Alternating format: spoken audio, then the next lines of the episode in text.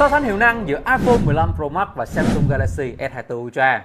Về cấu hình thì iPhone 15 Pro Max được trang bị con chip A17 Pro, còn Samsung Galaxy S24 Ultra thì là Snapdragon 8 Gen 3 4 Galaxy và cả hai con máy này đều có hỗ trợ Ray Tracing.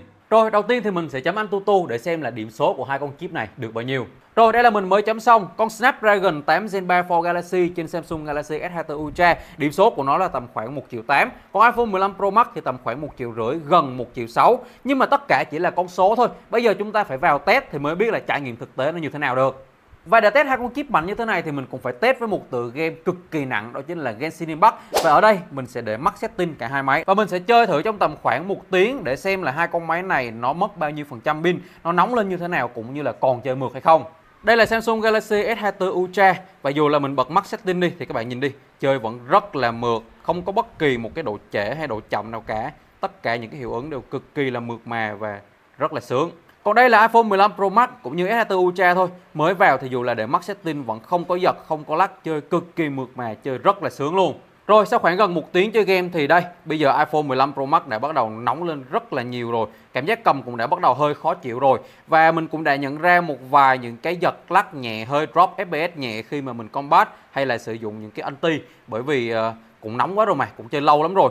Tình trạng tương tự cũng xảy ra với Samsung Galaxy S24 Ultra, máy cũng đã nóng lên rất nhiều và thỉnh thoảng có drop FPS nhẹ, nhưng mà cũng phải thôi bởi vì mình để mắc setting và chơi trong tầm khoảng gần một tiếng là rất lâu. Bình thường không ai chơi với cái mức setting như vậy cả, bình thường mọi người ờ, để cái mức setting ở cái mức trung bình hoặc là thấp chơi đã quá là ok rồi.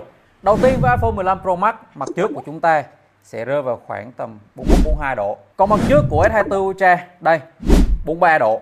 Đây là nhiệt độ mặt sau của iPhone 15 Pro Max. Như mọi người thấy là ngay phần chip tầm khoảng 42 độ.